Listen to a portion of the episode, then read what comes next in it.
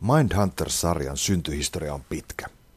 Vuonna 1995 julkaistiin kirja Mindhunter Inside the FBI's Elite Serial Crime Unit, jossa toisena tekijänä oli John E. Douglas, eläkkeellä oleva FBIn erikoisagentti. Douglas oli uransa aikana rakentamassa järjestelmää, jonka avulla rikollisia alettiin profiloida.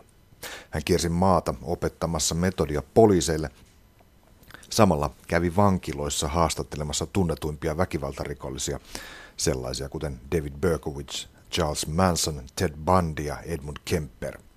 Syntyi käsite sarjamurhaaja. Charles Theron voitti parhaan näyttelijän Oscar-palkinnon roolistaan sarjamurhaaja Eileen Vuornosina elokuvassa Monster vuonna 2003. Tutkiessaan rooliaan Theron oli myös perehtynyt Mindhunter-kirjaan, osti myöhemmin kirjan oikeudet ja välitti kirjan David Fincherille, joka Seven ja Zodiac elokuvissaan oli paneutunut aiheeseen. Vuonna 2017 Netflixillä starttasi David Fincherin ohjastama sarja Mindhunter, jonka pohjana ovat juuri Douglasin kokemukset 1970-luvun lopulta alkaen. Vaikka aiheena on sarjamurhien persoonien tutkimus, Sarjassa ei ole juuri lainkaan väkivaltaa, päinvastoin se on kertomus ajassa tapahtuvasta muutoksesta, ihmisistä, jotka löytävät jotain, mitä aiemmin ei ole havaittu. Nuo löydöt ja niiden kasvattama ymmärrys vievät heitä hyvin oudoille alueille. Kanssani Mindhunterista keskustelee tässä television tiiliskivien jaksossa käsikirjoittaja ja näytelmäkirjailija Mika Ripatti.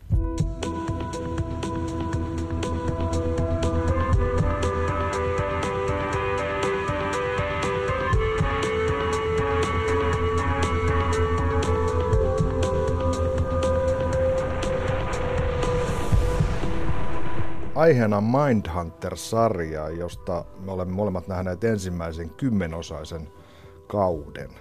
Mikä on sun tuntuma, Mika, mitä merkitsee niin kuin puuttuminen tai keskusteleminen sarjasta, joka, josta on ehkä viidesosa tehty?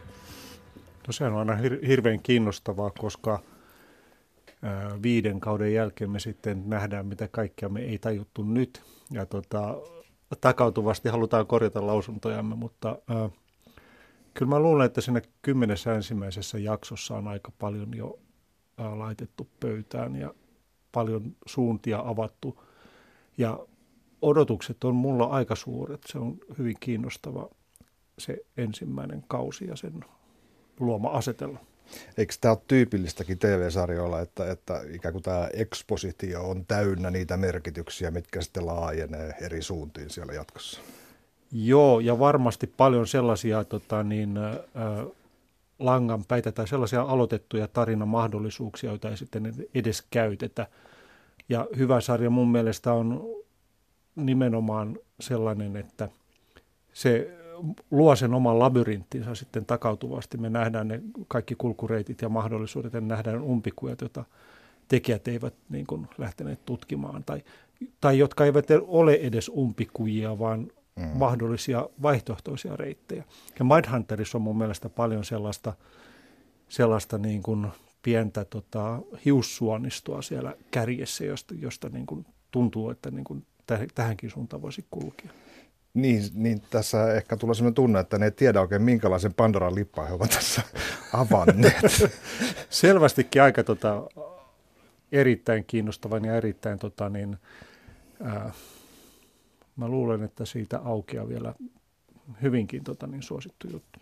No lähtökohta on kirjassa. Uh, Mindhunter Inside the FBI's Elite Serial Crime Unit, jossa kirjoittajana on Mark Olshaker ja John Douglas. Ja John Douglas tässä on erityisen kiinnostava, koska John Douglas on esikuvana tämän sarjan Holden Fordille. Tapahtuma-aika on 70-luvun loppu ja tässä lähdetään profiloimaan rikollisia, etenkin sarjamurhaajia. Eli me ollaan tavallaan tositarinan äärellä. True crime on tavallaan tämä aihe. Mitä se merkitsee sille, mitä, mitä tässä tuotetaan ja näytetään?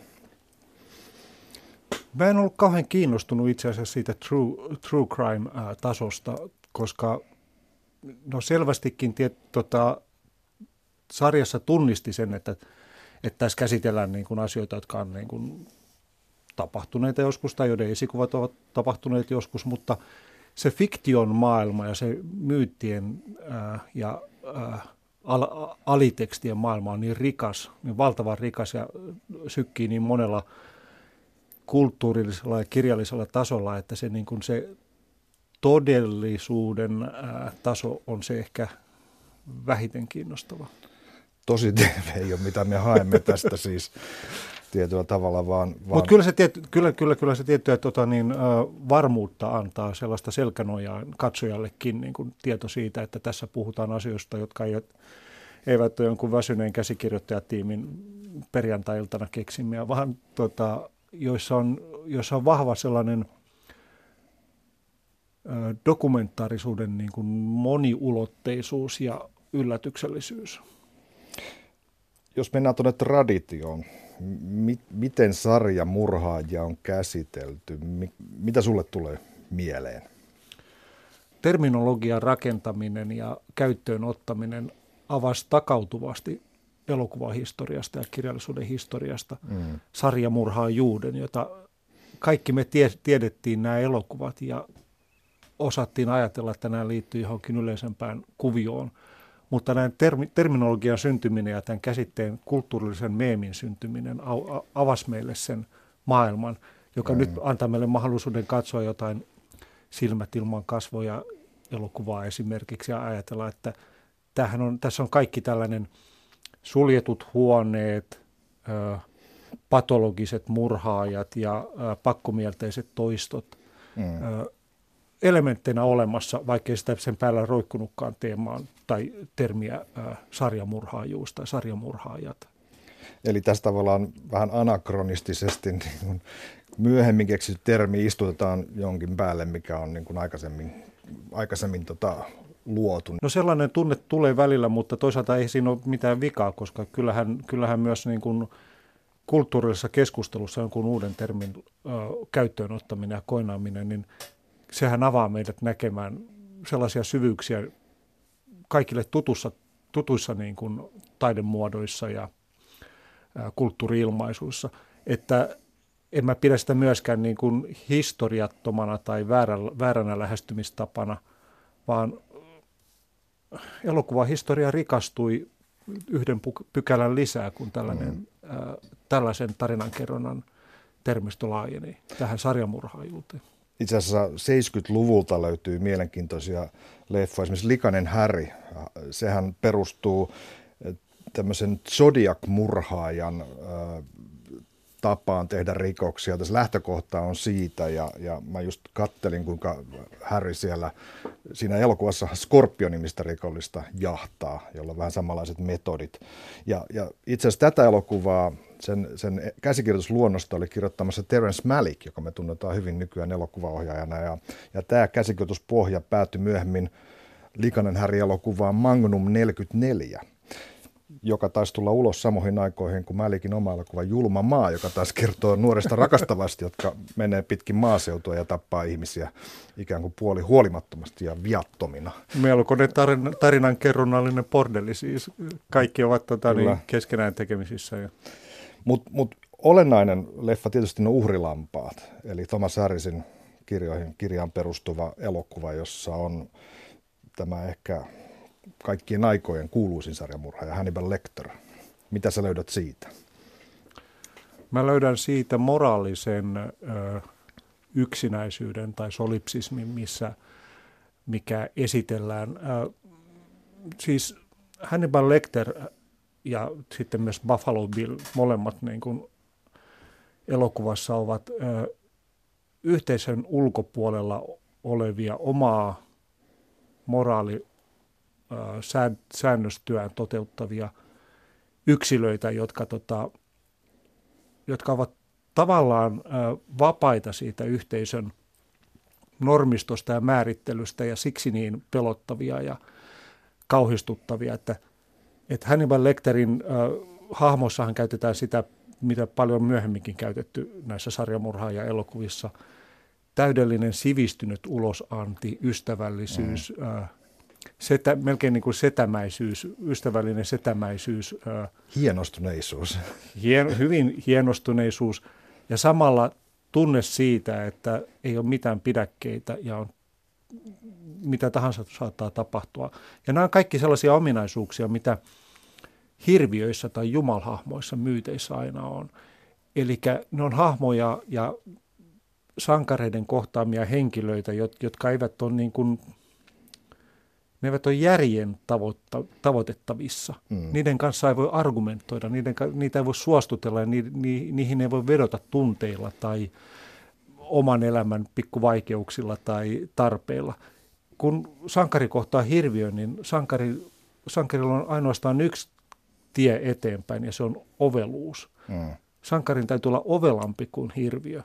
Ja sankarin täytyy osata käyttää hirviön omaa välineistöä hirviötä itseään vastaan. Mutta jos hirviön luokseen menee ja sanoo, että älä nyt mua tapa, koska mulla on lapsia ja elämä muutenkin aika kohillaan, niin tota, varmaan on, että veri roiskuu. Niin tässä mennään suoraan sinne Joseph Campbellin, Campbellin tota, tota, käsikirjoittajien jumaloimiin tota, teksteihin, Hero, mikä, mikä se meneekään, se, mikä se kirjan nimi Tuhatkasvoinen on? hirviö on Kyllä. Se, ää, tota, e, anteeksi, sankari, tuhatkasvoinen sankari. Nyt, nythän nämä hirviöt nousee pinnalle täältä. Ne. Mutta siis tota, Campbell puhuu siitä sankarin matkasta. Aivan, tämä liittyy siihen, tämä, tämä oveluus, mikä tässä pitää olla. Kyllä. Ja samoin siihen liittyy sitten Vladimir Prop, venäläinen tota, tai neuvostoliittolainen venäläisten kansansatujen morfologian tutkija, joka tunnisti yli 30 vissiin erilaista säännönmukaista pykälää, mitä kansansatut toteuttaa. Hannibal Lecter, hän on itse asiassa, mun tulee mieltä, hän on, hän on tällainen langennut enkeli. Eikö hän on niin kuin nimenomaan se saatana itse asiassa, jonka, jonka moraali on tavallaan käänteinen verrattuna siihen, mikä meidän konventionaalisten ihmisten on täällä niin kuin valoisella puolella. Joo, tai siis se on kyllä käänteinen, mutta myös meidän moraalin ulkopuoli. Mm. Kaikki, mikä ei ole meidän moraalia, on Hannibal Lecterin moraalia. Ja sen, sen takia, kun Hannibal Lecter käyttää termejä, jotka on meille tuttuja meidän moraalin sisäpuolelta, niin kuin naiskiantti niin kuin viimeisessä repliikissä, niin tota, se kuulostaa erityisen pahalta ja vaaralliselta. Ja tämä ristiriita, että meillä on henkilöitä, jotka, jotka sijaitsevat omassa moraalisessa avaruudessaan tai omalla moraalisella alueellaan ja tulevat meidän maailmaamme ja tekevät täällä mitä haluavat, niin se on pelottavaa, koska se pakottaa meidät katsomaan meidän maailmaamme ja meidän yhteisöämme toisella tavalla, ei mm. turvallisena varmuuden paikkana, vaan paikkana, missä saattaa liikkua mitä tahansa hirviön kaltaista tai murhaajaa, sarjamurhaajaa. Sen takia haluan viipyä tässä Hannibal Lecterissä uhrilampaassa vähän pitempään, että se liittyy tähän Mindhunter-sarjaan. Sieltä löytyy nimittäin Jack Crawford-niminen FBI-agentti, joka on, on, on Jodie Fosterin esittämä Clarice Starlingin mentori ja on se, joka kehottaa häntä menemään tapaamaan Hannibal Lecteria. Ja, ja Jack Crawfordin suora, suora esikuva on John Douglas. Hän on, hän on yksi, yksi Douglasin ilmentymistä elokuvahistoriassa. Tästä päästään myös sitten David Fincheriin. Seuraava, seuraava mielenkiintoinen sarjamurhaajaleffa on Seven, joka on taas Fincherin. Ja Fincher on, on sitten tämän Mindhunter-sarjan tietynlainen primus motor. Mitä sä Fincheristä ajattelet? Mikä on, me ollaan puhuttu aikaisemmin House of Cardsista, joka on myöskin merkittävästi hänen kädenjälkeen. Mä ajattelen, että Fincherissä ja äh, elokuvassa Seven otetaan kaikki irti siitä toisesta tai yhdestä sarjamurhaa ja genren äh, aspektista, joka on sankarin hybris siitä, että sarjamurhaajaa voi lähestyä kuten tavallista rikollista. Ja äh, puhuttiin äsken siitä tota, sankarilta vaadittavasta oveluudesta. Ja mikä on pahempaa hy- hybristä kuin se, että sankari ajattelee, että nyt hän on ymmärtänyt tämän murhaajan ja on nokkeluudellaan saanut sen ansaan, ymmärtämättä, että että hän on se, jota on pelattu ja hän on se, joka on johdatettu ansaan. Ja Seven ottaa kaiken irti siitä valtavasta ironiasta, joka tulee siitä, että meidän sankari ihan loppuun asti luulee oivaltaensa jotakin mm. ja sitten ymmärtää, että hänen vasta liian myöhään, että hänen oivalluksensa on sen pahuuden tai pahan hirviön ajatusprosessin tulosta. Eli, tai häne, hirviön hänelle syöttämä harha. Aivan. Eli se kuva, minkä hänellä on todellisuudesta, niin onkin jostain ulkoa annettu. Niin, että olemmeko aivot altaassa tai että, että onko paha demoni, Descartin pahat demoni syöttänyt meille koko maailman ja sikäli pystyy johtamaan meitä harhaan. Tämä tota, niin tietysti en tätä hetkeä ennen niin kuin ole ajatellutkaan, mutta tämä liittyy myös siihen Descartin tota, niin, tai kartesiolaiseen isoon kysymykseen, että kuinka – mielen ja ruumiin suhteesta. Niin. Koska tota, Mindhunterissa puhutaan mielestä ja suhteesta, suhteesta niihin sarjanmurhaajan ruumiisiin, tuottamiin ruumiisiin.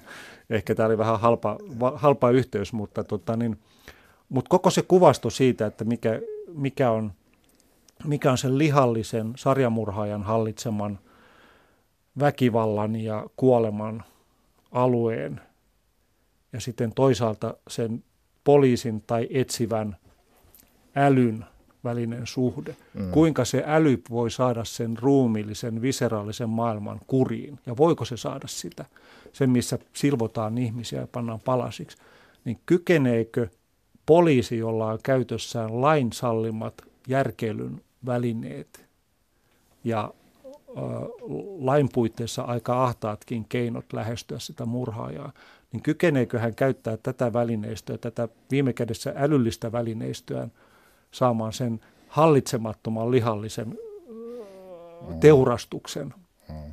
takaisin, saako se hengen, tämän lihallisen pahan hengen takaisin sinne pulloon. Ja tämä, tämä kysymys, että, että miten mieli hallitsee, miten mieli saa tota ruumiit tottelemaan, niin on, on, niin kuin, on hahmotettavissa näissä sarjamurhaajatarinoissa.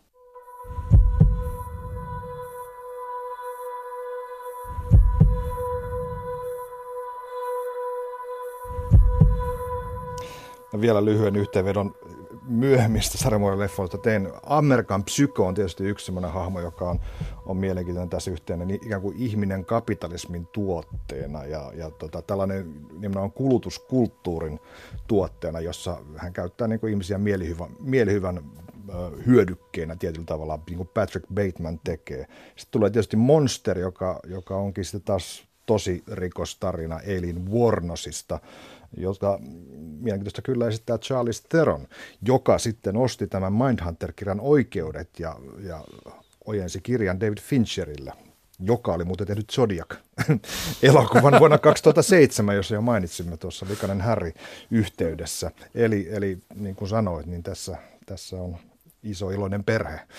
Iso iloinen perhe ja iso, iso tota kulttuurinen, niin kuin, ison keskeisen amerikkalaisen populaarikulttuurin ja meidän, siis länsimaisen populaarikulttuurin keskeisen tota, niin, meemin tuottama yhteysverkosto, joka tuottaa, tuntuu tuottavan koko ajan uutta ja uutta toisiinsa liittyvää materiaalia. Niin televisiosarjat täytyy tässä ihan mainita, että, että ainakin itse olen havaitsevinani, että, että tämä televisiosarjojen nousu liittyy myös, tai siihen liittyy myös erottamattomasti se, että sarjan murhaamisen maailma on, niin, se on, se on lähes kaikkialla. Mä haravoin tuosta True Detective, Silta, The Fall, Luther, Dexter, Marcella, Bones, Mentalist, Broadchurch, Bates Motel, Hannibal, whatever. Siellä on, näistä kaikista löytyy sarjamurhaajia.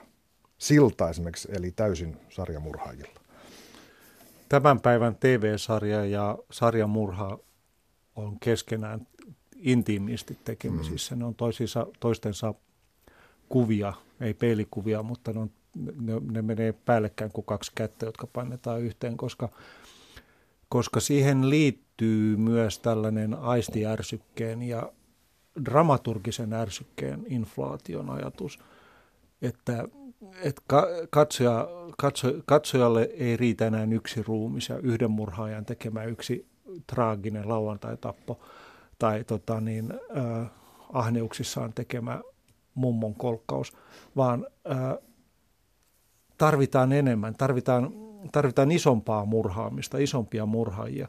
Ja sen takia täytyy paitsi olla niitä tekoja lukumääräisesti enemmän, niin myös niiden tekojen välillä jonkunlainen kerronnallinen yhteys. Mm. Niin, että, että niin kuin Ed Kemper sanoi, että äh, sanoo Holden Fordille, että, tota, niin, että, että, että, mitäs pidät mun tästä Övrestä, että tota, niin, osaatko kirjoittaa sen.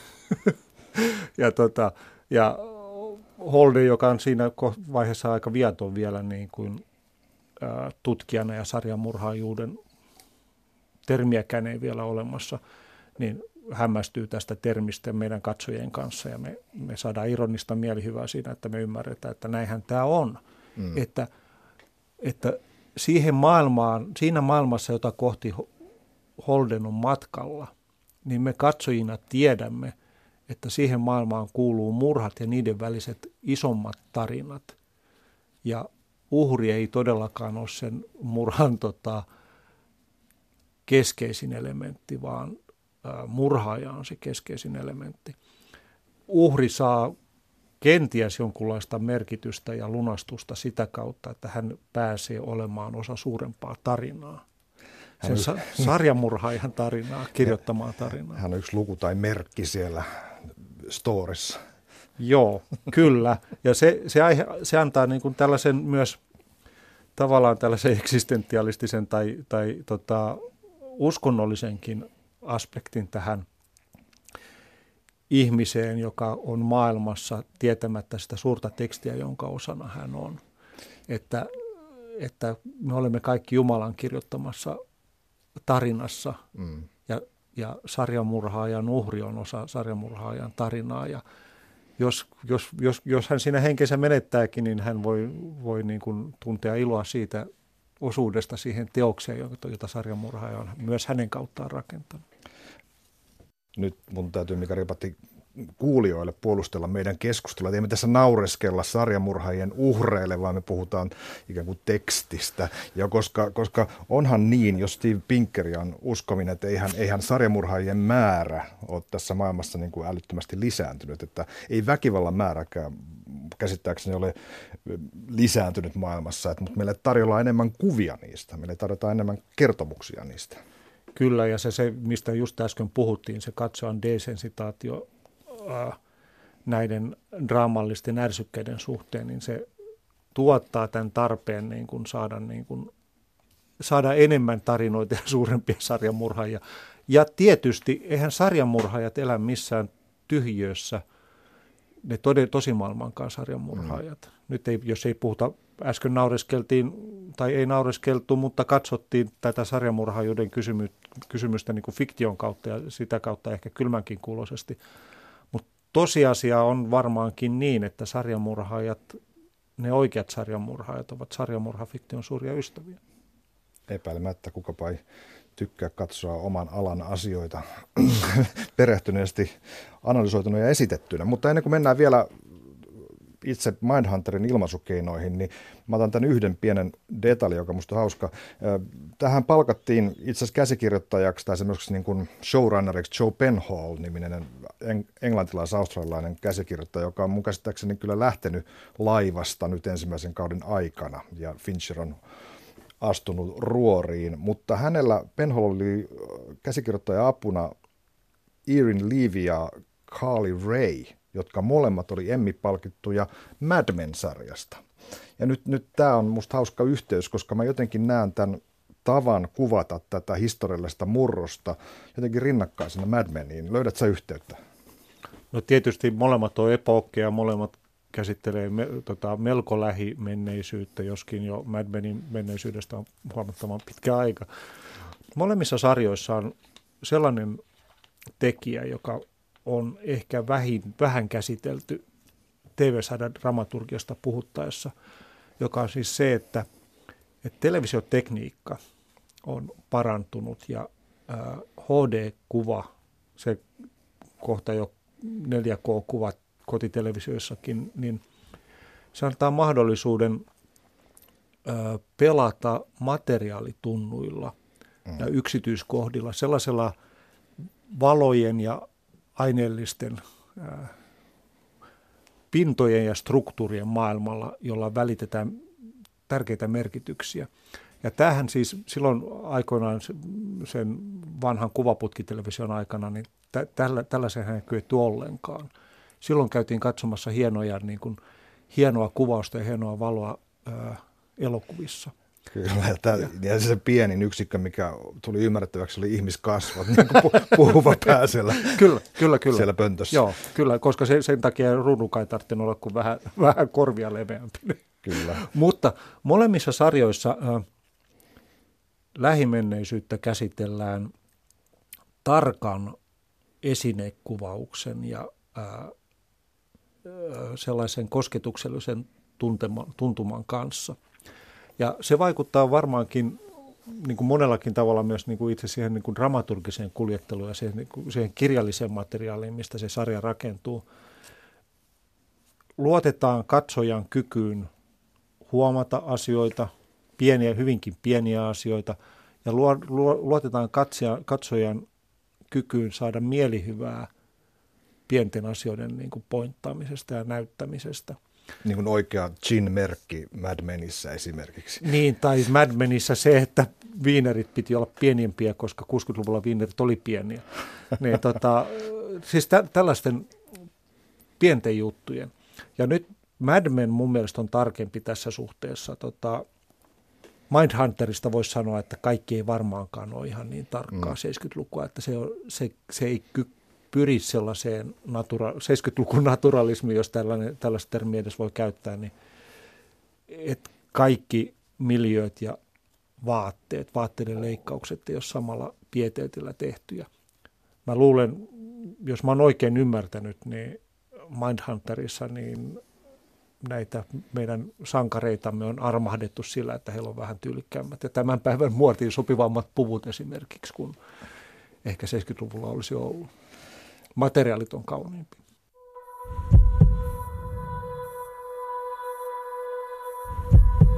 Puhuit tästä tarkemmasta kuvauksesta, nyt me päästään jo Mindhunterin tunnariin saakka ennen kuin puoli tuntia on mennyt. Ja, ja tuota, tuota, sehän on sellainen, että siinä on, siinä on, siinä on kelanauhuri.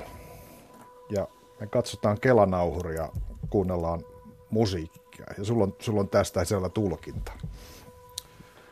Joo. Siinähän on sellaista esinenautiskelua tai sellaista, miksi sitä sanoisi? Tota, fetisismiä melkein. Esine, fe, lähes esinefetisismiä se toi mulle mieleen kaksi asiaa se kelanauhuri. Ensimmäinen on siis se, että siinä käytetään tiedon hankkimisen väline tai kuvataan tiedon hankkimisen välinettä samalla tavalla kuin paljon elokuvissa ja televisiossa on kuvattu aseita. Mm. Kiiltäviä metallipintoja, pieniä rihlauksia ja tota, karhennuksia. Kaikki on sormin tunnettavissa. Joo. Jokainen sellainen nagran nappula, mikä siinä niin kuin – minkä, minkä kosketuksen voi aistia sormen päässään. Ja tällä tavallahan aseita, ase, aseiden koskettelua ja hyväilyä on niin kuin elokuvissa käytetty, käytetty aika paljonkin tai kuvattu Jaa. paljonkin. Ja ne on ollut valmistautumisia siihen räjähdykseen, toiminnalliseen räjähdykseen, että kohta, kohta näitä käytetään ja sitten luodit lentää. Tulee heti mieli, miten, miten Travis Bickle ostaa, ostaa tota aseita Kyllä. taksikuskissa. Kyllä. Ja tota, ja tässä alkutunnarijaksossa Holden Fordin ja Bill Tensin tiedonhankkimisvälinettä esitellään heidän aseenaan, koska mm. heidän tiensä tähän hirviöiden maailmaan, he lähtevät metsälle ja heidän aseenaan on nauhuri. Ja siksi se esitellään yhtä hyvin kuin jossain elokuvassa voitaisiin esitellä tota, niin Remington luodikko – Toinen, mikä siitä tulee mieleen siitä kuvasta, niin äh, on Koppolan keskustelun tapa näyttää. Totta. Elokuvan keskustelutapa näyttää kelanauhurin pyörimistä ja sitä, sitä pientä yksinkertaista tota, niin, vangitsevaa liikettä, jota kelanauhurin kelat tekevät, kun ne vangitsevat totuutta maailmasta.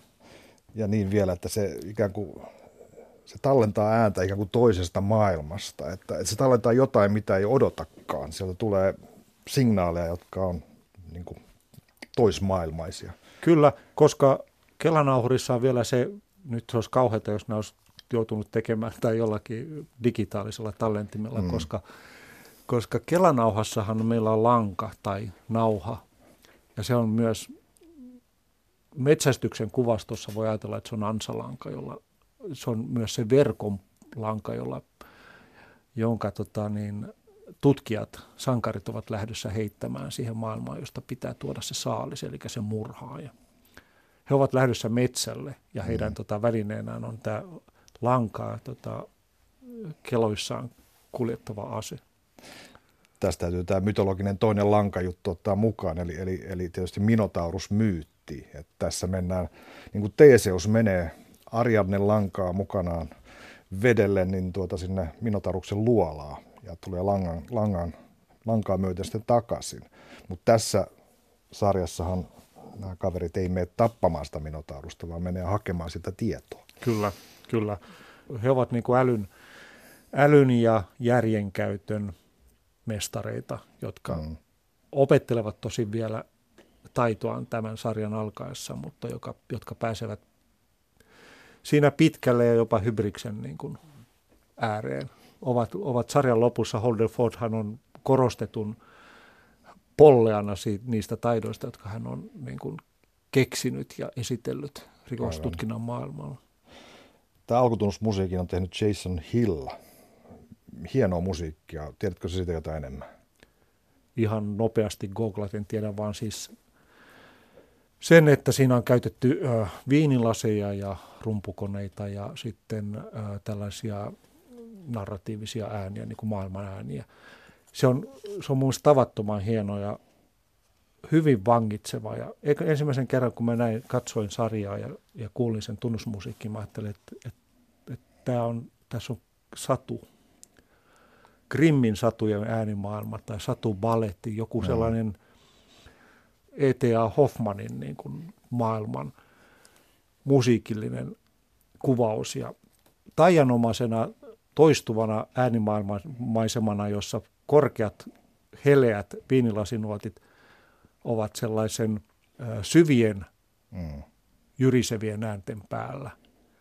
Ja siinä pienten nuottien niin kuin yläkerroksen alla on pitkien matalien nuottien äh, kerros. Ja mulle tuli niin Sans Sansin akvaario eläinten karnevaalista mieleen.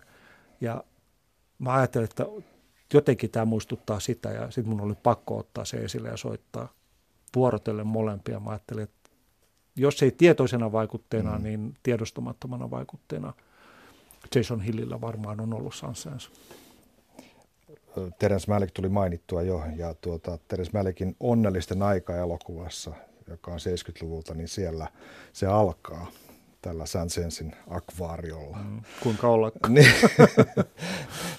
Lähtötilanne on siis vuodesta 1977 ollaan Pennsylvaniassa FBI-agentti Holden Ford, joka on panttivanki neuvottelija, tulee paikalle, kun siellä yksi kaveri vähän se on ottanut pankkivankia ja, ja vaatii vaimonsa paik- paikalle. No siinä neuvottelutauta hän ampuu itsensä, hän uskoo olevansa näkymätön tai jotain vastaavaa psyykkistä oireyhtymää hänellä on.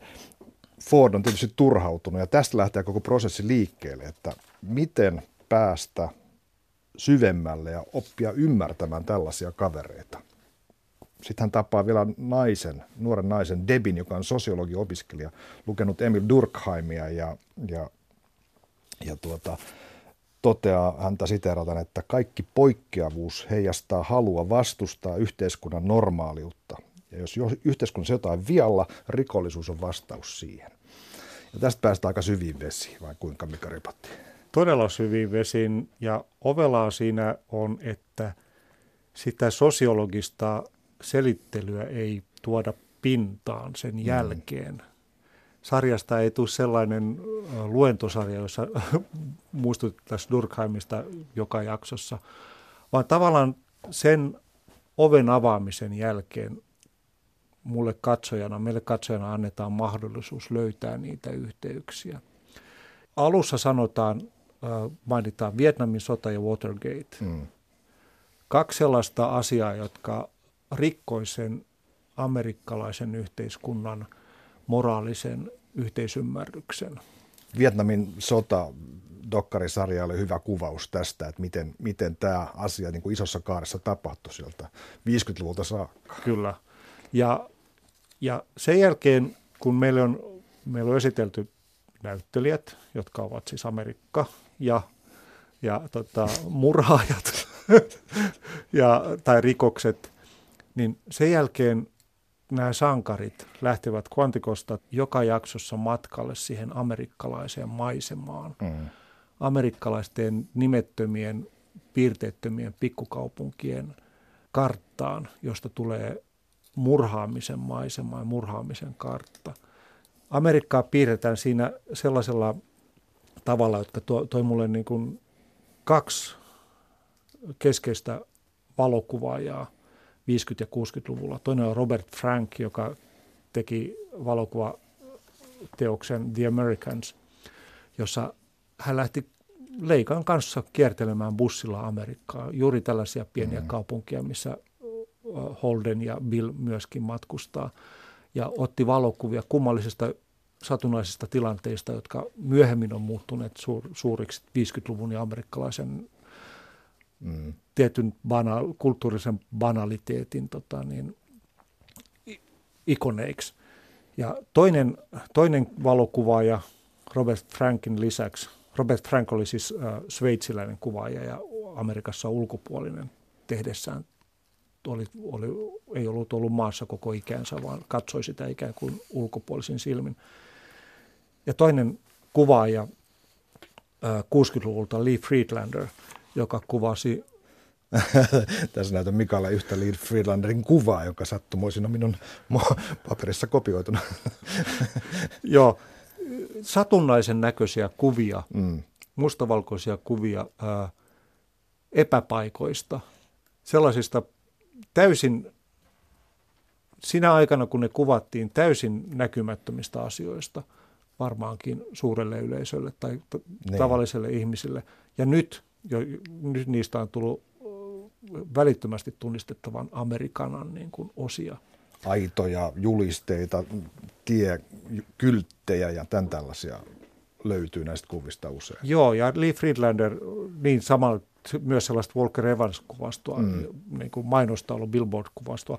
Mutta Lee Friedlander äh, kuvasi myös paljon hotelli- tai motellihuoneissa, ja monissa kuvissa oli tylsä, yksinkertainen, halvan näköinen hotellihuone, jossa sitten joku televisioruutu, mm. jossa oli joku sen ajan ihminen satunnaisessa asennossa, satunnainen ilme kasvoillaan. Ja tota, Mindhunterissa, kun Holden ja Bill lähtee tähän Amerikkaan, niin he jatkuvasti ovat, niin kuin kun on metsämiehet aina ovat, matkan päällä. Mm-hmm. Ja autosta tulee tässä sarjassa keskeinen kerronnan väline. Auto antaa... Kuinka amerikkalaista? Kuinka amerikkalaista.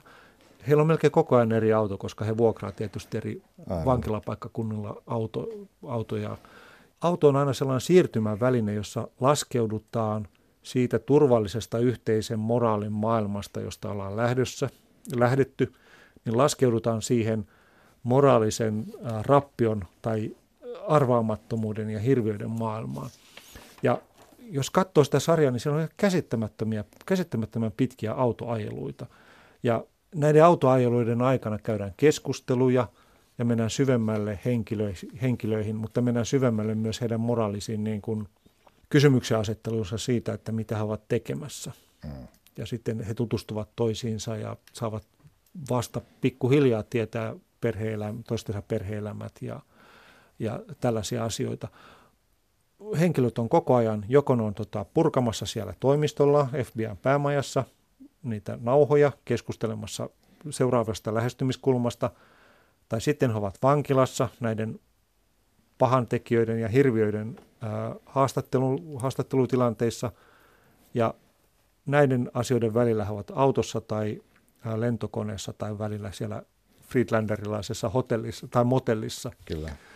Ja tämä on mun mielestä kauhean kiinnostavaa, että tämä on kolmiportainen tämä universumi. Siellä on se koti, sitten siellä on se matka ja sitten siellä on se syvä kuoppa, jossa se hirviö tavataan, tai se minotauruksen luola. Aivan. Ja dramaturgia perustuu näiden elementtien vuorottaisuudelle ja niiden vaihtelulle ja rytmi, rytmittämiselle. Tämähän on siitä harvinainen sarjamurhaaja ohjelma, että tässä ei ole väkivaltaa juuri lainkaan. Me nähdään ainoastaan valokuvia, jossa mm. on, on murhien uhreja. Mutta ainoa tämmöinen shokki tapahtuma, mikä tässä on semmoinen yllätys, on yksi autokolari. Sieltä tulee yksi kaveri, joka ajaa näiden auton kylkeen. Se on semmoinen, että huh. Ja yleensä, yleensä kuitenkin tämmöinen rikoselokuvan tai sarjan dramaturgia perustuu siihen, että näin tapahtuu usein, mm. mutta tässä on se yksi ainoa tässä kymmenes jaksossa. Niinpä. Se on erikoista. Se on erikoista ja mun täytyy sanoa, että mä, tämä sivulta tuleva äkillinen auto kolari, niin siitä on tullut amerikkalaisessa TV-sarjassa melkoinen klisee, sitä käytetään todella paljon. Kyllä. Ja äh, tässä se toimii kyllä, mutta se, niin se toimii jossain muissakin, mutta kun se on, se on kaikissa samalla, samalla lainausmerkissä yllättävyydellä, niin, niin. niin, niin se, se alkaa olla jo odotettavissa. Jossain vaiheessa aina törmä. Oliko se ensimmäisen kerran, mä luulen, että se oli ensimmäisen kerran tuossa Charlie Kaufmanin tässä, tässä Adaptationissa. Ja sen jälkeen sitä on mhm. toistettu mm-hmm. aika paljon. Se oikea paikka, tyypillinen paikka, missä tämä tapahtuu, että, että ö, henkilö peruuttaa mm. a, tota, omakotitalon pihalta, niin kuin siinä on aina se ajoväylä sinne, niin Joo. niin peruuttaa tielle ja sieltä tulee joku ja posauttaa Se oli päin. just, Adaptationissa oli just, niin käytettiin tällä tavalla. Joo. Ja Meet Joe Blackissa oli tota ensimmäisen kerran se, että ihminen seisoo kadulla ja yhtäkkiä tulee auto ja lyö sen sivuun. Ja näitä on ollut sitten useampia. Todella. Os, Osaak-sarjassa oli yksi tällainen. no, niitä on ollut kymmeniä. Fargossa kymmeniä. oli yksi Joo, tämmöinen. kymmeniä ja kymmeniä. Ja aina ajattelee, että onko tämä nyt sivistynyttä viittailua toisten sarjoihin, vai onko tämä vaan se niin kuin, klisee, josta ne ei pääse eroon nyt sitten tämän päivän kirjoittajat ja ohjaajat. Tota, tässähän kasaantui ikään kuin kolmen hengen tiimi. Me on mainittu tässä Holden Ford, joka on tämä nuorempi poliisi, jota esittää Jonathan Groft. Tunnettu itse asiassa Gleanimisestä teinisarjasta ja musikaalitähtenä. Hän on avoimesti homoseksuaalinen, että hän on niin kuin hyvin epätyypillinen tällainen FBI-hahmo. Sitten on Bill Tench, jota esittää Holt McCallan, joka on semmoinen tukevampi nelikymppinen, 40 risat kaveri, joka on tämmöinen perusjamppa niin kuin olemukseltaan, semmoinen jalat maassa tyyppi. Ja sitten on Wendy Carr, eli, eli Anna Torvin esittämä Bostonin yliopiston psykologian professori. Ja hän on roolissaan homoseksuaali, että tämä kombo on aika mielenkiintoinen mun mielestä. Joo, ja sitten siinä on myös, tota, ei saa unohtaa, meillä on myös Unit äh, Chief Shepard. Shepard, kyllä. Jota esittää Cotter Smith. Ja jollain tavalla voisi vähän liioitellenkin sanoa, että nämä äh, Shepard ja tota, uh, Wendy Carr muodostaa isä ja äidin, jotka ovat kotitilalla. Ja sitten, sitten pojat, pojat, isoveli tota, niin Billy ja pikkuveli Holden lähtevät sieltä kotitilalta vähän ratsastelemaan aina. Tällä kontrastilla on ihan dramaturginen merkitys. Sillä, sillä rakennetaan sitä tunnetta, että meidän henkilöiden, me tunnetaan meidän henkilöiden puolesta, että, että he ovat käyneet maailmassa, josta he mm. eivät voi kertoa sillä tavalla, että se arkimaailmassa olisi ymmärrettävissä. Et vaikka he sanovat mitä täällä äh, kvantikossa, niin, tota, niin he eivät tule ymmärretyksi, koska jotakin siellä toisella puolella tapahtuu, ei, sitä, ei siitä pysty kertomaan er, erämaassa on koettu sellaisia, kohdattu sellaisia tota, niin, karhuja, että tota, niin, vaikka mitä, mitä sanoisit, niin iskä ja äskä ei usko sitä. Niin tämä on hauska. Holden Ford haluaa lähteä opiskelemaan modernia rikospsykologiaa yliopistoon. Siis laajentaa mm. tätä, mitä FBS on tämmöinen käyttäytymistieteellinen kuvio, jota, jota, jota Bill Tench edustaa. Ja hän, se, se, ilmeisesti asiat siellä sovelletaan suoraan käytäntöön, että se ei ole varsinaista siinä mielessä tutkimusta, soveltavaa toimintaa. Ja Shepard tietysti epäilee. Ja tämä on ihan hauska, mitä hän sanoo, että hänen mielestään akateemiset tyypit niin kuin, ei ymmärrä rikollisen mieli, vaan ne vaan niin kuin, omassa nurkassaan siellä puuhailee. Ja, ja, ja mitä psykologia tulee, niin FBI mielestä psykologia on peräkammarin pojille.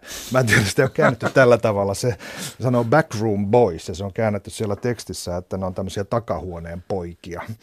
Joo. Mutta joka tapauksessa kavereita, joita, joita ei niin arvosteta eikä kunnioiteta, vaan on nyhertäjiä. Ja jotka eivät tavallaan ole myöskään miehiä sitten. Niin, niin siinä se assosiaatio jotenkin mulla ainakin tuli. Se, se oli voimakas siinä. Siinä oli sellaista vähän, vähän jopa sellaista niin kuin homoseksuaaliseksi leimaamisen tota, halveksuntaa, että jos olet noista asioista kiinnostunut, niin et ole oikea Kyllä. heteromies. Tässä on tapahtumassa paradigman muutos tässä rikostutkinnassa, mitä, mitä juuri nämä meidän sankarit tässä, nämä meidän kotoa seikkailemaan lähtevät poikaset niin ikään kuin edustaa. Ja tämä äiti on ymmärtäväinen, koska hänellä on myöskin sellaista tietoa, tämä Wendy Carr. Ja, ja hän sanoi, että, että nämä sarjamurhaajat on lukkojen takana ja ainoastaan moraalisen tuomion pelko estää meitä käyttämästä niillä olevia tietoja. Eli kysymästä, että, että mikäs ajattelutapa tällaisen touhuun oikein johtaa. Se on, se on todella kiinnostava. Tämä on muutenkin, tämä Wendy Carrin hahmo on erittäin hyvä, hy, hyvin äh, kirjoitettu ja erittäin kiehtovasti näytelty. Hän, hän on hyvin pidättyväinen ja hyvin älyllisesti äh, kurinalainen mm. ihminen ja hänellä on Bostonissa toinen elämä, josta hän tosiaan niin kuin sanoi, että ei, ei ole kertonut täällä FBIn puolella. Hänellä on naisystävä, joka, joka, jonka mielestä hyvin hauskassa kohtauksessa Leena Uli, eikö se ole Leena Uli? No, on Leena Uli, kyllä. Leena Ulin hahmo sanoo, tota, sanoi, että että lopeta jo, että he ovat tavoittaneet jo älylliset äärirajansa siellä FBIssa. todella, todella niin kuin ylimielisesti. Ja sitten on se hieno kohtaus, missä, missä en muista nyt hahmon nimeä, mutta Leena Hulin ja, ja Anna Torvinen sitten mä Wendy Kaaro ovat ravintolassa kahden yliopistomiehen kanssa, jotka myös ovat ilmeisesti pariskunta, tai sillä, sillä tavalla se kohtaus on viritetty. Ja tota, niin Wendy, Wendy pakenee sieltä, kun ei kestä enää sitä, mm. sitä skeidaa, mitä siinä pöydässä jauhetaan. Wendy on älyllisen välineistönsä kentälle viettyään nähnyt jotakin sellaista, mitä hänkään ei pysty kertomaan. Se kuvio toistuu, mm. sama kuvio. Pojat eivät pysty kertomaan, mitä erämaassa tapahtui, mm. ja Wendy ei pysty kertomaan, mitä siellä kotimökillä tapahtui. Molemmat asiat on, on jonkunlaisen ymmärtämättömyyden muurin toisella puolella. Rajan toisella puolella se raja piirtyy – moraalisista, moraalisen universumin hahmotustavasta ja, ja käytänteistä kummassakin tapauksessa. Ja, ja tällä tavalla tämä on mun mielestä hyvää kirjoittamista, että se, ne, ne Emmy-palkitut Mad Menin kirjoittajat ei pidä luulla, että he olisivat niin kuin vahingossa tehneet tämmöisiä juttuja. He tekevät hyvin taitavasti ja tarkoituksella näitä tällaisia kuvio-kuvion sisällä rakenteita – niin tähän liittyy myös se, kun Holden Ford menee ensimmäistä kertaa yliopistolle, hän tapaa siellä rikospsykologian professorin, tämmöisen parrakkaan kaveri, joka siellä luennoi hippihenkisille opiskelijoille. Hän itse seisoo siellä, istuu siellä kuin huutomerkki tekemässä muistiinpanoja siellä luentosalissa. Ja sitten hän jälkeenpäin istuu sen proffan pöytään ja niin kuin, vähän niin kuin kosiskelee siinä, että jos tulisit meille vähän kertomaan FBI-tyypeille tästä rikospsykologiasta, niin kun tämä professori tajuaa, että tämä on FBIsta, niin hän kerää kamppeensa ja lähtee pois. Että, ja, ja selitys on, että ajan henki vaan on tällainen, että ei meidän ei sovi heilastella tätä FBIn kanssa. Että tämä kulttuurin murros on, on sellainen, tai sanotaanko se 70-luvun taakka, se J. Edgar Hooverin taakka on jotenkin hyvin vahvasti siinä. Joo, joo koska tarinan alussahan kerrotaan, että Hooverin kuolemasta on viisi vuotta kulunut. Aa, se on sellainen. Ollaan vuodessa 77 ja mm. 72 Hoover kuoli ja se mainitaan, se sanotaan ääneen. Ja tämähän tietysti panee meidät etsimään rinnakkaisia niin kuin tulkintoja omasta, meidän omasta ajasta, että mitkä on sellaisia äh, strictly no-no-juttuja meidän tässä päivässä samalla tavalla kuin älymystyllä oli mahdotonta niin kuin seurustella näiden Hooverin, miksi niitä voisi sanoa, siis tällaiset lain edustajat tällaisena niin kuin the man mm, mm. käsitteenä, ö, tyyppeinä, jotka edustavat vain sitä pakkovaltaa, mikä valtiolla on tarjota vapautta etsivälle uudelle sukupolvelle.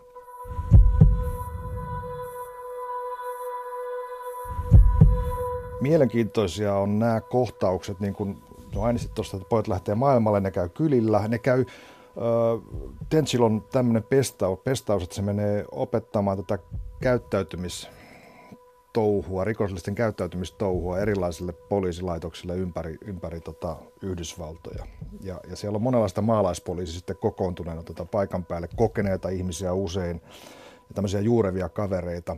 Ja sitten kun Holden Ford tulee mukaan ja mainitsee Freudin, niin, niin tota, silloin, silloin aina tapahtuu, tapahtuu tota jotain mielenkiintoista. Että sieltä tulee se torjunta tulee heti vastaan ja sitten Bill Tench tulee siihen sitten ikään kuin kääntämään tämän asian, meillä sanotaan suomentamaan sen kansan kielelle, että, että mitä, mitä tämä tässä nyt tarkoittaa. Se on mainio kohtaus, kun Holden Ford pitää puhetta ja innostuu puhumaan Freudista ja pleasure principles.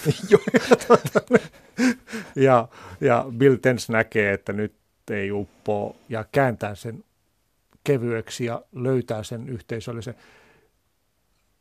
Nämä kaksi miestähän on sillä lailla erilaisia, että toinen on paljon oman päässä, päänsä sisällä ilmeisesti asuva hahmo, mm. tai hänestä rakennetaan sellainen tunne. Ja toinen on hyvä jätkätyyppinen ää, miesyhteisön tunnistaja, joka osaa toimia niissä. Ja Bill on se, joka näissä vankilakuulustelutilanteissa ää, reagoi sellaisella enemmän niin kuin normatiivisella tavalla näiden murhaajien puheisiin, mm. ikään kuin oletetulla moraalisella indignaatiolla hermostuu ja suuttuu niistä asioista. Tavallaan edustaa sitä moraalista äh, äh, ohjeistoa, jonka kanssa me ollaan liikkeellä maailmassa. Joka ei ole oveluutta. Joka ei, ei ole sitä oveluutta, jolla se tieto saataisiin. Nimenomaan. Ja, ja Holden äh, Fordissa, josta muuten on pakko sanoa, kun sä kuvasit kuvasit häntä tota näyttelijänä ja tällaisena lapsen kasvuna, niin hän on niin kuin ilmetty Emmanuel Macron. Eipä muuten onkin. Hän on täysin saman Totta. näköinen. Ja sitten taas, jos lähdetään katsoa, että kuka Bill Tenson, niin hän, hänhän on Buzz Lightyear.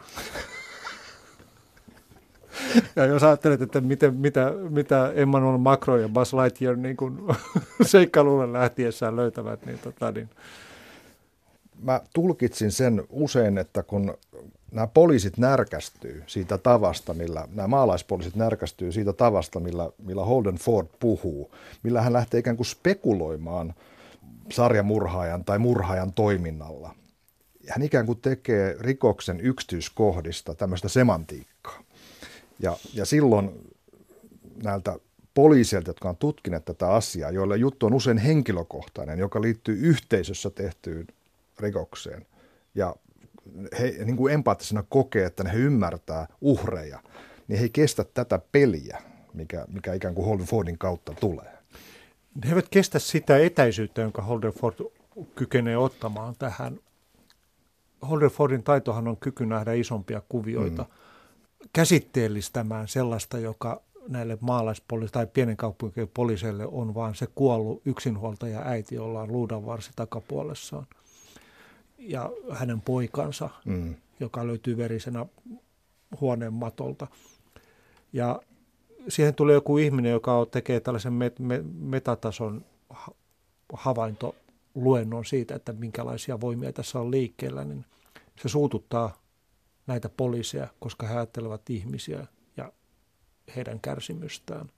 Nyt, nyt mun täytyy Mika Repatti kysyä sulta, että olisiko tässä niin kuin yhtenä pienenä eksemplaarina – esillä se, minkä takia tietynlainen tieteen vastaisuus on esillä mediassa, Jenkessäkin hyvin paljon. Minkä takia paljon Trumpin hallinnossa esiintyy sellaista, että ei arvosteta tiedettä lainkaan, koska se ei puhuttele ihmisten tuntemuksia.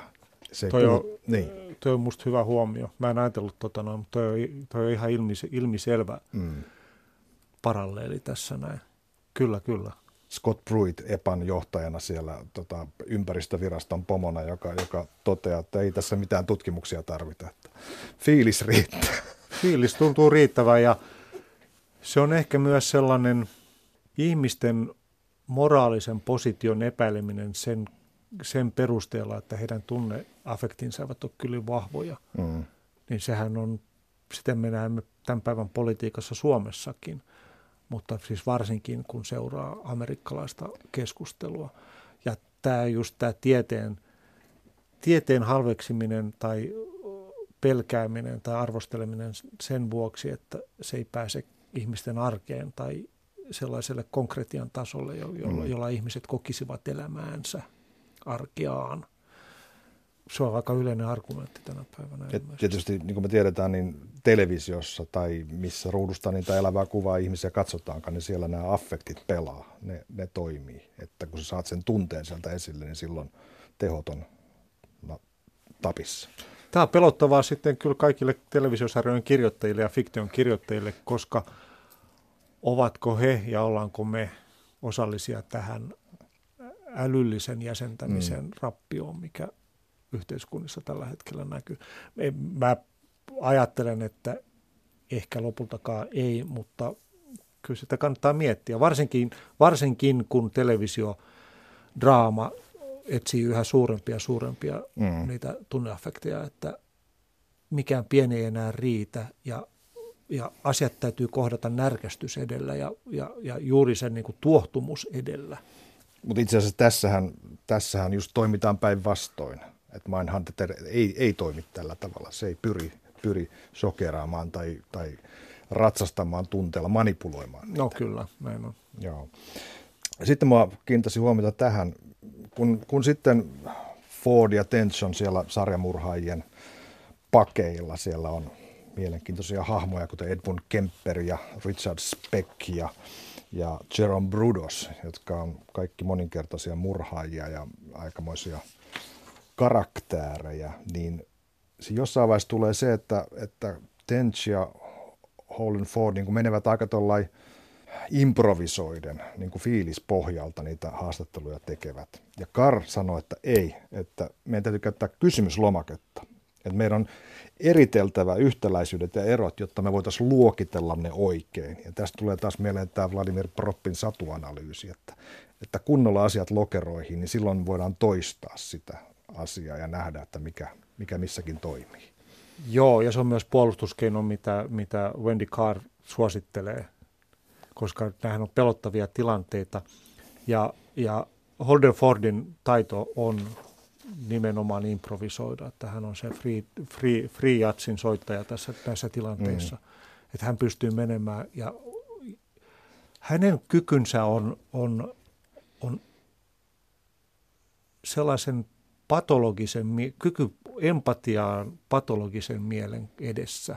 Mm. Hän kykenee näkemään sen, maa, sen termistö ja kielen, jolla, jolla, jolla kohdataan tällainen ihminen. Ja, ja hän on se, joka tunn, näkee myöskin sen, niin kuin sen moraalisen tuottumuksen ohi ja ymmärtää, että Ed Kemper on huippuälykäs, huipputerävä. Ja, ja kaikilla tavoilla niin kuin täysin vakavasti otettava keskustelukumppani näistä asioista puhuttaessa, kun taas sitten Bill, Bill on enemmän sitä mieltä, että pitääkö niin kuin oikeasti niin kuin näille ihmisille antaa yhtään periksi tai pitääkö heitä ymmärtää millään tavalla tulla mitenkään mm. vastaan. Mm. Ja silloin Jerry Brudos, joka on siis tämä kenkäfetisisti, jota he menee tapaamaan, ja, ja Holden saa sen oivalluksen, että hän vie kenkäfetisistille kengän tai kengät. Ja, ja Bill on siitä vähän kummissaan tai enemmän kuin vähän kummissaan ja siitä tulee tässä sarjassa kertautuva teema, että Holden löytää sen tekijän. Jokaisella, meillä on, jokaisella heillä on kenkänsä tai jokaisella mm. meillä on kenkämme. Mm. Ja jokaisen, jokaisen ihmisen tavoittaa jonkun sellaisen keskeisen elementin kautta, joka sille ihmiselle on hänen fantasiamaailmassaan tärkeällä paikalla. Mulle tuli Ed Kemperistä tämmöinen seikka, assosiaatio mieleen. Hän sanoi, että perustelee omia tekojaan että sillä, että naiset syntyy heikommiksi. Ja sen takia naiset haluaa vaistomasti nöyryyttää miehiä.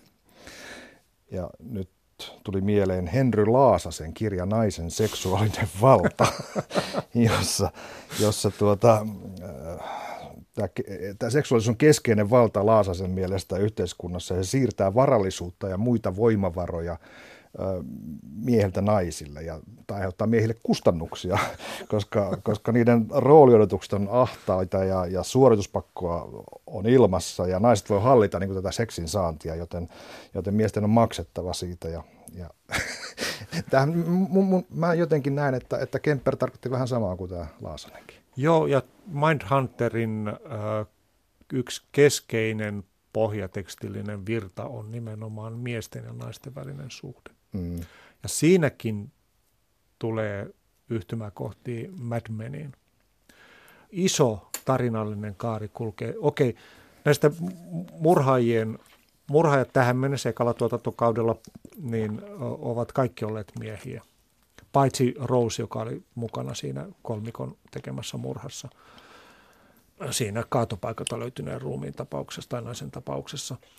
Kaikki häntä lukuun ottamatta murhaajista ovat miehiä ja kaikki uhrit, paitsi se pieni poika, ovat mm. naisia. Se vallan ja väkivallan virta tapahtuu miehestä kohti uhrina olevaa naista. Katsotaan, mitä tulee seuraavilla jaksoilla, seuraavissa jaksoissa, että, että saattaa olla tietenkin, että, että tullaan myös naismurhaajiin ja, ja homoseksuaalisiin dynamiikkoihin murhaajien ja heidän uhriensa välillä. Ja. Aivan nämä murhat on, on tähtiä, nämä, nämä sarjamurhaajat. Heitä, heitä väistämättä käsitellään sillä tavalla ja kyllä heidän niin kuin, olemuksessa on tiettyä hohtoa, että kun sinne luolaan päästään ja se kohde löydetään, niin, niin se, se ei vaikuta ihmiseltä ihmisten joukossa, vaan joltain muulta. Me tunnetaan kaikki tällaisia nimiä, niin kuin David Berkowitz, tämä Son of Sam, Charles Manson tietysti, että tämä mielenkiintoinen upotus tässä tässä Mindhunterissa on jokainen jakso alkaa pätkällä, jossa tämmöinen turvafirman kaveri tota, virittää jotain. Hän, hän tekee ihan arkisiakin asioita, mutta kun me tiedetään, että ja tämä konteksti on se, että tämä on sarjamurhaajista kertova sarja, eikä meille kerrota, että kuka tämä veijari on, niin kaikki mitä se tekee vaikuttaa hirveän uhkaavalta. Myöhemmin tämä on helppo googlata, että, että se kaveri on äh, nimeltään äh, Dennis Brudos, eli niin sanottu BTK. Ah, Dennis Rader. Dennis Rader, joo, kyllä, eli niin sanottu BTK-murhaaja, joka, joka jäi sitä hyvin paljon myöhemmin kiinni. Joo, ja nyt ihan dramaturgisena ammattitemppuna voi sanoa, että sehän on se iso kaari, joka tulee ulottumaan kaikkien viiden tuotantokauden yli. Niin sieltä se lopusta löytyy sitten. Koska, koska me googlaamalla, kaikki olemme asiantuntijoita Googlen, Googlen kautta, tiedämme, että hänet hän pidätettiin vasta 2005 vai 4. Mm. Ja nyt jos ollaan vuodessa 77, niin me tiedetään, että hänen etsimisestä ja tavoittelustaan saattaa tulla hyvinkin tärkeä yli, ylikautinen elementti tähän dramaturgiaan. Kyllä hyvin kuljetettu hahmo, hyvin aloitettu hahmo, niin kuin sanoit, tosi uhkaava. Ja eka, tokassa jaksossa, missä hän ilmestyy, niin, niin yksi työkaveri vai sanoi, että, että voi olla tosissaan se Dennis, ja siitähän me saadaan kiinni, että kenestä on, kenestä on kyse, ja plus, että se tapahtuu Kansasissa. Ja, Kyllä.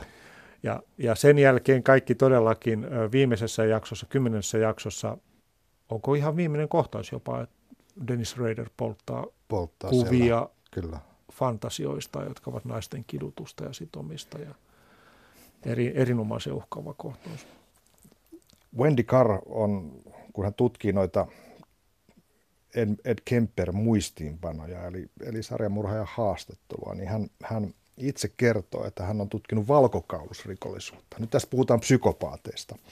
Ja vaikka ne on valkokaulusrikollisia, niin on silti siellä on hyvin usein psykopaatteja, vaikka nyt suuntautuminen onkin eri ja ketään ei tapeta suoraan. Yhteistä näille valkokalusrikollisille ja kempperille on se, että he eivät kadu, että heillä ei ole tunnerakennetta eikä kykyä samastua muiden kokemuksiin. Holden ihmettelee, että näetkö sen kaiken toista muistiinpanoista? Ja kyllä, kyllä se oli musta, se oli musta hirvittävän herkullinen kohtaus. Ja sitten vielä jatkoon sitten, että niin, Bill taitaa sanoa, että niin, että Nixona oli taisi olla tämmöinen psykopaatti kanssa. Että miten voi päästä presidentiksi, jos on psykopaatti? Silloin Vennikar sanoi, että, että, että niin, että kysymys pitäisi kuulua, että miten voi olla voi olla presidentti, jos ei ole sosiopaatti. Siksi tämä työ on niin tärkeää. Ja nyt me tietysti vuoden 2016 jälkeen tiedetään hyvin, että tota, kuinka, kuinka todellinen tämä ongelma on. El- elämä on tehnyt meille, meille ironisen katseen tähänkin. Kyllä. Sarjamurhaajat eivät tee rikoksia minkään taloudellisen, suoranaisen taloudellisen hyödyn vuoksi. Heidän rikoksistaan tulee siksi merkittäviä ja sarjamurhaaja tarinalle alttiita, että ne ovat seksuaalisten pakkomielteiden tuottamia. Ja nyt jos ajatellaan valkokalusrikoksia, niin ei, puhuta, ei välttämättä puhuta suoraan seksuaalisesta pakkomielteestä, mutta jos rahan tekeminen pörssissä on niin kuin joka päivästä toimintaa eikä mikään koskaan riitä, mm. niin voidaan nähdä, että onko, onko, tota niin, onko, onko siinä niin kuin samankaltaisia pakollisen, pakollisen niin kuin itsensä toteuttamisen kuvioita ja sellaista seksuaalista kehää, mitä ihminen kiertää uudestaan ja uudestaan. Aivan. Bill sanoi, että, että me ollaan aika hyviä tässä jutussa, vähän kun ne pääsee eteenpäin, me ollaan aika hyviä tässä jutussa ja, ja vaikka se nyt mun vatsaa niin kuin kääntääkin koko homma, niin ne alkaa olla koukussa siihen omaan toimintaansa. Ja tämä tietysti heijastuu siihen, että, että molemmilla tahoillaan ihmissuhteet alkaa kärsiä. Billillä perheen kanssa ja, ja Hollilla menee tyttöysten kanssa välit poikki. Tämä on, niinku se, tämä on aika klassinen juttu, että sankari ikään kuin saastuu itsekin siitä, mitä, mitä tutkii, mitä seuraa. Joo, ja ne toi, toistaa sitä samaa teemaa sitten myös siitä metsästyksestä ja mielen metsästyksestä, koska Billillähän on adoptoitu poika Brian, mm. joka hän on Nansin kanssa adoptoinut ja, ja meidän nykytietämyksen valossa ja arkiymmärryksenkin valossa tänä päivänä me ymmärretään, että hän on autisti. Mm. Mutta Billillä ja Nansillä ei ole tätä välineistöä niin kuin ymmärtää. He eivät autismi oli enemmän sellaista Bettelheimilaista tota, huonon, huonon äitiyden aiheuttamaa tunnekylmyyttä sen aikaisessa kuvastossa. Että vasta itse asiassa noihin samoihin aikoihin, pari vuotta myöhemmin vasta Lorna Wink kirjoitti sellaisen seminaalisen tutkielmansa Aspergerin syndroomasta, joka tavallaan Aivan. räjäytti koko se autismipankin tai keskustelun amerikkalaisessa yhteiskunnassa ja sitten myös Euroopassa. Mutta he elävät vielä niin kuin esi Lorna Wingiläisessä maailmassa tässä tota, fiktiossa, eivätkä ymmärrä, että heidän kyvyttömyytensä tavoittaa lastaan ei johdu heistä, vaan sen lapsen neuropsykologisista ongelmista. Mutta tämä on selvästi jotain, mikä on odotettavissa seuraavien kausien aikana ikään kuin avautuvan.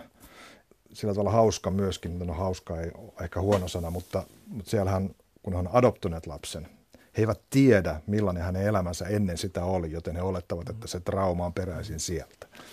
Niin, ja siihen tulee, siihen, se on suora teeman toisto, ihminen on arvoitus ja kuinka voimme koskaan ymmärtää toisen ihmisen sisin, sisintä.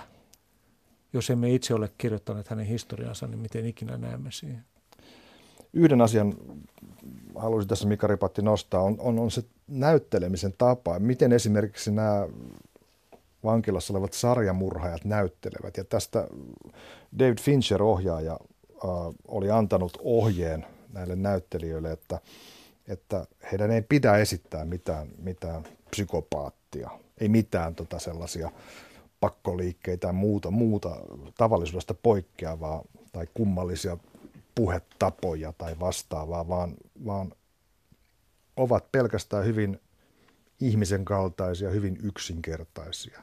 Se tulee sieltä ikään kuin puheen sisällöstä, se kasvaa se, se uhka, se pelottavuus tuosta, jos on kiinnostunut Ed, Ed Kemperin hahmosta, niin kuin aika moni tällä hetkellä jo on, niin tota, hänestähän löytyy YouTubesta videoita, missä hän puhuu. Mm. Ja sitten sen rinnalla on tota, nähtävissä, että miten näyttelijä näyttelee häntä. Ja selvästikin näyttelijän ja ohjaaja on hyvin tarkasti katsonut sen ilmaisun. Ed Kemperissähän on nimenomaan pelottavaa se tavallisuus ja viimeisessä jakso, kauden viimeisessä jaksossa, missä, missä itsemurhayrityksellään Ed Kemper houkuttelee Holden Fordin sairaalaan tapaamaan häntä, koska on lukenut lehdestä, että mm. Holden Ford on sanonut häntä ystäväkseen. Ja äh, Holden menee tapaamaan Ed Kemperiä ja, ja Ed käyttää kaikkea sitä uhkaavuutta, mikä hänen, hän tietää, että hänessä on. Hän on iso, yli kaksi metrin. 205 vissi tota, näyttelijän pituus, tai oliko murhaajan henkilön, oikean henkilön pituus se. Mutta tota, hyvin hienosti olemalla ystävällinen, tulemalla halaamaan, niin saa aikaan sellaiset efe, niin kuin efe, efektin siinä kohtauksessa, että, että se on pelottavinta suunnilleen mitä koko sarjassa. Siis jossa puhutaan kuitenkin seksuaalisista sävytteisistä murhista, niin mm. pelottavinta on se, kun mies halaa toista miestä. Tämä on yksi kohtaus. Jos mä niin kuin kahdella kohtauksella tätä niin kuin mä otan musiikin esiin nyt tässä vielä lopuksi, niin jos on kahdella kohtauksella ja musiikin käytöllä tätä, tätä voisin mainostaa lisäksi tähän vielä tähän tunnarimusiikkiin, niin se on tämä, mikä tapahtuu tässä Kemperin halauksen jälkeen. Siellä alkaa soida Led Zeppelinin kappale In the Light, kun, kun Holden Ford pakenee sieltä sairaalahuoneesta. Ja se on hyvin, hyvin tota, tiedätte, kun kuulette se, että millainen, millainen angsti siinä biisissä on. Ja toinen täysin vasta, tota, päinvastainen signaali tulee siinä kohtauksessa erään jakson lopussa, jossa kolmikko uh, Holden Ford, Bill Tench ja Wendy Carr tajuaa, että he on saaneet hemmetin ison rahoituksen tälle tutkimukselleen. He astuvat hissiin, lähtevät Shepardin huoneesta, astuvat hissiin ja hymyilevät sillä tavalla ovelasti. Ja silloin alkaa Talking Headsien Psycho Killer soida, jossa me muistamme, että siinä lauletaan, että Psycho Killer keskö se, että mikä se psykopaattimurhaaja oikein onkaan. Joo, tätä tota, niin, näitä populaaribiisejä käytetään siinä hyvin, hyvin, hyvin tietoisesti ja tavallaan ne ei ole kauhean yllättäviä. Pikkusen yksi yhteen jopa monissa paikoissa. Mutta sen lisäksi sitä, sitä tota niin, score-musiikkia, siis draamaa varten erikseen sävellettyä Jason Hillin säveltämää musiikkia, niin sitä käytetään hyvin kiinnostavasti. Mm.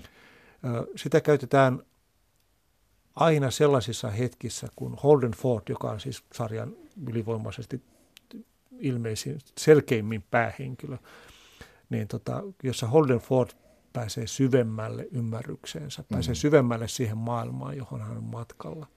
Ja ne, ne, ne, ne hetket nostetaan esille joskus hyvinkin hienovaraisesti soittamalla pätkä sitä viinilasi-teemaa.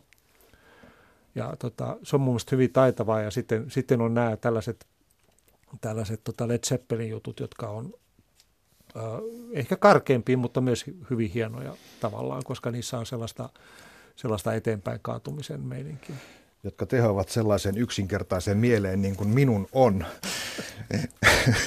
Mika Ribatti, kiitos keskustelusta. Uskon, että olemme vakuuttaneet toisemme siitä, että katsomme seuraavatkin kaudet. Kyllä, ne kaikki täytyy katsoa. Kiitos.